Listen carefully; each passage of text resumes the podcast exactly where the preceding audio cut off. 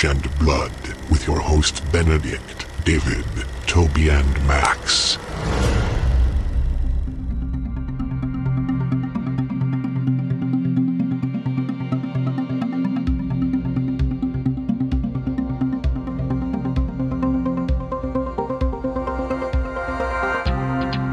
So, ein weiteres Mal begrüßen wir euch.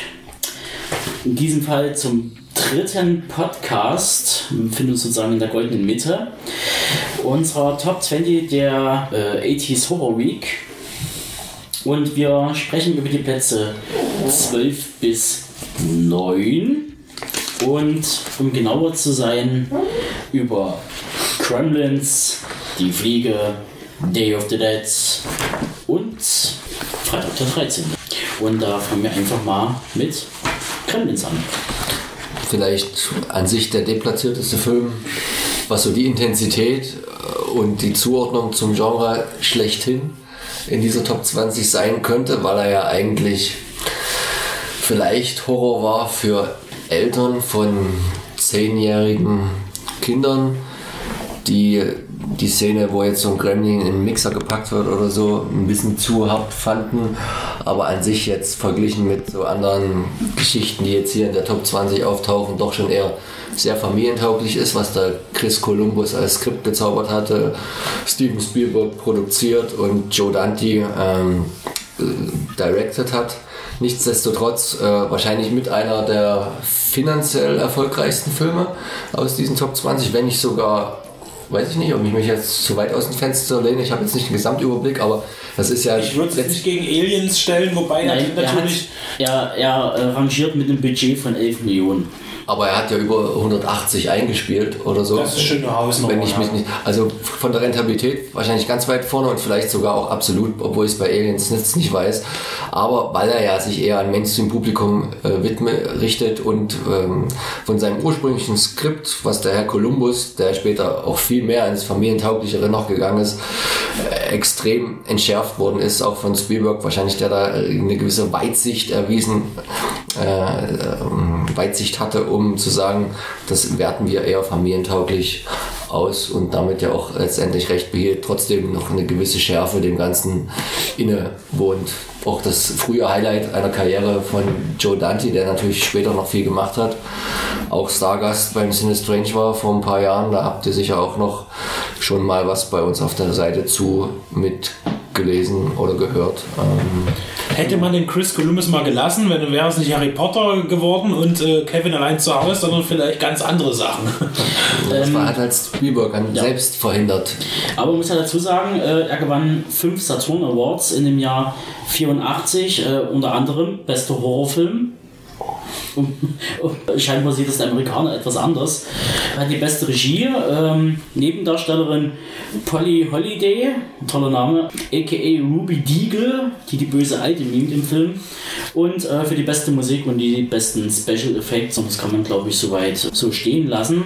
Es ist auch ein Horrorfilm, aber er ist halt schon sehr familiär gestaltet, klar. Genau, und was man vielleicht noch so als Trigger dazu fügen kann, äh, die Kleinstadt Kingston Falls, in der wurde auch überwiegend zurück in die Zukunft gedreht, was wahrscheinlich nur die wenigsten wissen, ich zum Beispiel auch. Das nicht. Set wurde auch bei Robocop 3 ja, das, verwendet. das ist so ein, so ein Kleinstadtset, das wahrscheinlich für alles irgendwie. Das nicht mehr, es ist abgebrannt vor ein paar Jahren äh, beim großen Stu Kulissenbrand. Das müsste Universal Universal Ja, ja. Studios Und, ist es und, man, und abgebrannt. man hat sich nicht, nicht umsonst damals für einen eher gesucht künstlichen äh, Look entschieden, weil man das in so einer etwas märchenhaften künstlichen Welt äh, machen wollte. Man hat da auch sehr deutliche Anleihen an Frank Capra gezogen vom, vom Setdesign. Da könnt ihr auch gerne mal in das äh, Buch äh, über Joe Dante, ähm, Spielplatz der Anarchie, herausgegeben beim Berz und Fischer Verlag gucken. Da hat zufällig jemand aus dieser Runde über den Film was geschrieben. Jetzt nochmal hier ein bisschen Werbung in eigener Sache. Aber auch, super Leistung. aber auch an, an anderen Filme von Joe Dante und äh, übergreifende Aufsätze, toll thematisch ähm, ausgeleuchtet. Da ganz viele verschiedene Geschichten. Schaut einfach mal rein, falls ihr die Möglichkeit bekommt. Und dann kommen wir sozusagen zum Platz 3.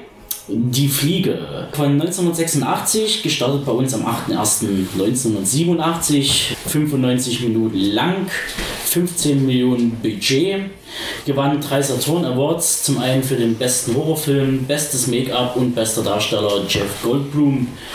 Ja, Regie äh, David Cronenberg, der sich äh, mit diesem Film rauskatapultiert hat aus dem Underground-Sektor äh, nach Hollywood sozusagen, zu Recht wie ich finde. Erstaunlicherweise sieht zum Beispiel, wie wir festgestellt haben, ich und Benedikt letztens, äh, sieht Gina Davis jetzt so aus wie damals die Fliege. Aber das ist ein anderes Thema. Aber immerhin, ja. In, Ähm. in welcher Mutationsstufe? ja, das ist ein Gute Frage. Glaube ich schon in Da der, ist in der nicht Da ist irgendwas mit dem Vorgang. Pavian da, daneben gegangen. Genau, produziert wurde das Ganze von Mel Brooks Produktionsfirma, die hat das Ganze quasi finanziert und mit 20th Century Fox zusammen. Was ja kein Zufall ist, denn schließlich ist auch Die Fliege ein, eines der, für mich auch eines der besten Remakes, weil der Film basiert natürlich auf dem Klassiker von 1958, ähm, einer der ersten großen äh, CinemaScope-Farbfilme mit äh, von Fox mit Vincent Price in der Hauptrolle. Kann ich auch empfehlen. Das Original ist natürlich im Vergleich äh, sehr viel, also heute trashiger, damals, der Film ist sehr ernst, es gibt eigentlich keine Witze. Witzig ist natürlich die Fliegenmutation mit so einem riesengroßen Pappmaché-Fliegenkopf mit Ja, großen gut, Augen, aber natürlich, aber der Film ist ja dann trotzdem noch ernst. später zu einem Film wie zum Beispiel äh, The Fink. Ähm, Ja, bloß, ja. Aber ich sag mal, der Film ist natürlich sehr viel bunter und trashiger und natürlich Cronenberg ist sehr viel äh, effekthascherischer. Natürlich war das auch konnte, Jahrzehnte später, sehr viel blutiger. Ähm, aber natürlich auch sehr viel ernster, doch im Ton, finde ich, als noch das Original. Ich finde aber trotzdem sehr viel blutiger ist noch sehr relativ, weil die Fliege ich, ich, hebt sich schon ganz schön ab zu den anderen 19 Filmen in dieser Reihe, weil sie meiner Meinung nach weder jetzt besonders übermäßig gruselig ist, im Sinne von gruselig noch übermäßig brutal, sondern eher so, naja, Kör Kör Körperhorror, Horror, Ekel und so hat, also in eine ganz andere Richtung geht, natürlich auch voll seine Daseinsberechtigung hat, aber es ist mehr so eine Art Aber was, Science, schon Science Fiction was aber schon in, oder so. interessant ist, ähm, ursprünglich sollte den Film Robert Bierman machen, den, also hier den Flieger sozusagen. Und Der ist aber nicht mit. der ist aber quasi nicht als Regisseur angeholt worden ähm, und ist äh, quasi David Cronenberg ja genommen worden, der ursprünglich für das damalig halt wirklich vorübergehend stillgelegte Projekt Total Recall eigentlich äh, rangeholt werden sollte. Also es war schon, ist schon lustig, wie da so die, die Synergien durch Hollywood gehen. Das eine weg, das andere hier. Ja, also Und ich finde auch noch, bevor wir das dann auch abschließen, dass auch die Fortsetzung von Cronenbergs, äh, Cronenbergs Die Fliege, wo der Effektmeister, der Creature-Effektmeister die Regie übernommen hat, äh, Walsh oder wie der hieß, ich bin mir jetzt gar nicht ganz sicher, ähm, der ist auch ziemlich cool, finde ich, mit, mit Eric Stolz in einer frühen Hauptrolle. Den finde ich, trotz, dass er eigentlich, sehr, ne, er hat immer, ihm wird so ein Trash-Charakter irgendwie, finde ich, nahegelegt, aber ich finde den Film auch sehr ernst und vor allem auch sehr intensiv. Also den kann ich auch immer nur empfehlen. Vom Original, die Fliege, gab es da eigentlich auch einen Ja, da gibt es auch einen zweiten Teil. zweiten. Die Fliege, die Rückkehr der Fliege war das. Ist auch auf DVD erhältlich, äh, glaube ich sogar mittlerweile auf Blu-ray. Also kann man auch gucken. Auf alle Fälle eine Erfahrung. Auf jeden Fall.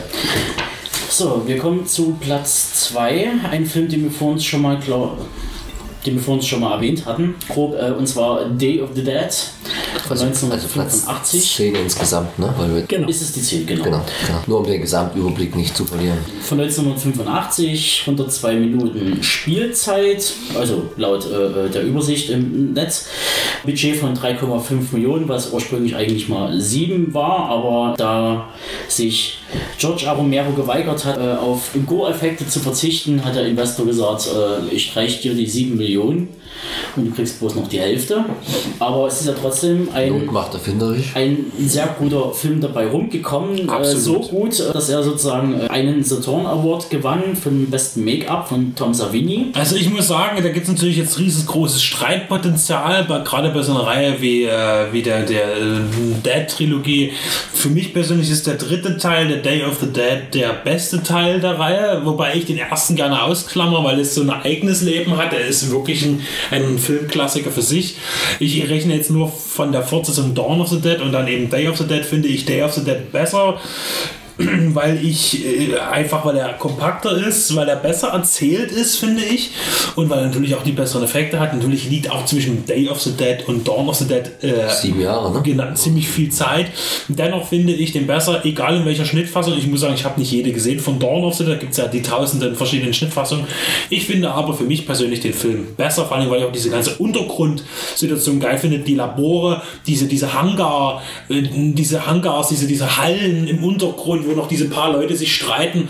Wie das immer ist bei Romero, es ist immer nicht die, die Zombies sind der Gegner, sondern die Menschen sich gegenseitig, was auch hier wieder mal gut äh, gezeigt wird. ist halt noch klaustrophobischer als der, der zweite, Ja. der ja schon beengt ist mit dem Einkaufszentrum. Es aber kommt ja auch noch dazu, dass die Ap Ap Apokalypse schon eine Weile am, am Wüten ist, sozusagen, und äh, die sich schon mit der Situation schon arrangiert haben, möchte man dort meinen. Also, äh, wenn man Ja, aber noch auf Erfolge in der Forschung auf irgendwas hoffen da. Also verzweifelt. Von natürlich. Dr. Frankenstein, Richtig. da so nett genannt wird, glaube ich. Äh, Aber damit sieht das, glaube ich, auch ein bisschen anders, aber das ist ja auch in Ordnung so. Ja, es ist auf alle Fälle auch ein sehr, sehr guter Film. Mir hat auch sehr, sehr gut gefallen. Zombie ist halt so, dass es hat vielleicht auch einfach, dass es einfach der Film ist, dieser Dawn of the Dead. Äh, und dann kam halt Day of the Dead. Also es ist schwierig, ähm, Das stimmt, in wirklich der Reihenfolge ist das richtig. es ist, es ist jetzt, sagen wir mal, sch- schwierig da ähm, zu sagen, warum ich nur diesen Zombie besser finde als diesen Film, weil äh, auf alle Fälle ist Day of the Dead definitiv der komischere auch von beiden, also im positiven Sinne. Fand ich doch. Also Komisch kann ich und mich jetzt gar nicht so dieser erinnern. Gelacht nicht. lustigere daneben. Ich habe schallend gelacht, als ich neulich gesehen Doch, habe. also der, also, der, der Bub oder Boot oder wie er heißt, Bub, der soll ja schon irgendwo einen komödiantischen Aspekt ich finde ihn eher tragisch. Aber naja, gut, das kann ja auch Tragikomisch. Er ist, er ist halt wie, wie, wie so oft halt, wo wir ja schon gesagt haben, Tanz der Teufel und auch Hellraiser, wenn man jetzt mal Night of the Living Dead ausklammert und sagt, es ging mit Dawn of the Dead los, da waren die Effekte halt, die Zombies blau, ähnlich wie bei Tanz der Teufel die blaue Knete und dann hast du halt den nächsten Film, wo das alles viel perfektionierter war und je nachdem, was man halt so ein bisschen bevorzugt, das Original oder dann schon die Perfektion, wird man wahrscheinlich da seinen eigenen Liebling in der Serie haben. Im Übrigen- Berechtigung haben sie natürlich alle. Die Aufschrift auf der Premium-Version, da gibt es zum Beispiel zigtausende Veröffentlichungen von Day of the Dead, äh, in der ungekürzten von XT-Video finde ich toll. Das klingt so, als wäre Romero schon tot, also es wäre so wie so ein Nachruf, das letzte Kapitel von George A. Romero. Das finde ich schon ein bisschen bitter, aber Was ja letztendlich auch gar nicht stimmt. Es sollten ja noch ein paar folgen. es sollten noch ein paar Folgen. Nicht immer gut, aber manchmal auch ganz nett. vielleicht ist es ja doch ein Wink in die Zukunft. Hat jemand geguckt und gesagt so, ah, der Rest des Franchises wird immer schlechter, weiß. Na, Land of the Dead konnte sich gerade noch so sehen lassen, fand Ja. ich. Aber das ist ein anderes Jahrzehnt. Anderen Gut, dann Aber kommen wir zum letzten Film für diesen Podcast zumindest Teil. Und zwar Freitag der 13. von 1980. Bei uns gelaufen am 23.10.1980. Und die Tage. 95 Minuten Länge bei einem Budget von 700.000. Inszeniert, gedreht von John S. Cunningham, Drehbuch Victor Miller. ist, denke ich, ein Liebhaberfilm, würde ich jetzt mal so ausdrücken. Also er ist qualitativ sicher nicht die Wucht in Dosen. Es hat ja, er fällt ja komplett raus, so wie wir das eigentlich kennen. Mit einer Eishockeymaske, mit einer Machete rumrennen und Leute umbringen. Das war ja alles im ersten Teil ja schon mal nie. Also, Genau, ja. wenn wir jetzt mal nicht den Spoiler jetzt äh, raushauen wollen, lass uns mal. Guckt einfach Scream die ersten 10 Minuten, dann wisst ihr, was wir meinen, wenn ihr den noch nicht gesehen habt. Ja, natürlich ganz großartig. äh, Kevin Bacon ähm, ist quasi das, was Johnny Depp für Nightmare on Elm Street war. Der aufstrebende Jungstar, der da mal äh, so ein bisschen äh, rumgedudet hat quasi, äh, ist natürlich eine, diese, diese reine Teenie-Fiktion. Das, das- diese, das ist wirklich so dieser feuchte Jugendtraum. Ja, man rennt da rum in diesem Camp, dann tut man ein bisschen an seiner Freundin rumfummeln und dann kommt Dafür aber... wird man bestraft. Und dafür wird man eben bestraft. Äh, und dann kommt eben die Uschi und macht dann, oder der, oh, so, Der Uschi. Der Uschi, der, die das Uschi und äh, schlitzt ein bisschen rum. Also ich finde Ja, den Film ich ein auch, bisschen rum. Man darf halt nur nicht vergessen, dass Betsy Palmer, also die da so ein bisschen rumschlitzt, die, die, die, der, die das Uschi, empfand das Skript laut eigener Aussage als ein Piece of Shit Und sie nahm die Rolle äh, nur an, weil sie seinerzeit ein neues Auto brauchte. Ja, was ja toll an Betsy Palmer in dem Fall ist, also sie hat, wie gesagt, sie hasste den Film wirklich bis zum Schluss. Sie ist ja nun leider auch nicht mehr unter uns, aber sie stand dazu. Sie hat ihn nicht Ja, ja, irgendwie es lässt während. Kevin, während Kevin Bacon beispielsweise, man weiß, ist es nicht, aber das Internet sagt, dass er ja mit dem Film gar nichts mehr am Hut haben möchte. Also er ist auch in keiner Doku über Freitag der 13. zu sehen. Also Das liegt aber daran, dass alle Dokus, die zu dem Film gemacht werden, zeitgleich mit Dokus äh, stattfinden, wo, wo er für äh, Foodloose interviewt wird. Deswegen ist es terminlich immer das Problem. Deswegen kann er nie dahin. Und Paramount zahlt halt besser für Foodloose als für Freitag der 13. Das ist einfach so. Sean S. Cunningham, übrigens ein guter Freund von Wes Craven, der zu einer ähnlichen Zeit dann auch sein eigenes großes Franchise begründen sollte. Beide vorher sich so ein bisschen das Geld zusammengesammelt durch äh, Drehs von Pornofilmen. Haben wir auch Um zusammen noch äh, Last House on the Left Last gemacht. on the Left, das war dann halt die, die wirkliche äh, erste große Zusammenarbeit. Und dann sollten beide ja, der eine nicht ganz so erfolgreich, Cunningham ihre Karrieren starten und Wes Craven, auf den kommen wir dann zum späteren Zeitpunkt auch nochmal zurück, logischerweise. Und damit schließen wir den dritten Teil ab und hören uns dann in Teil 2 wieder.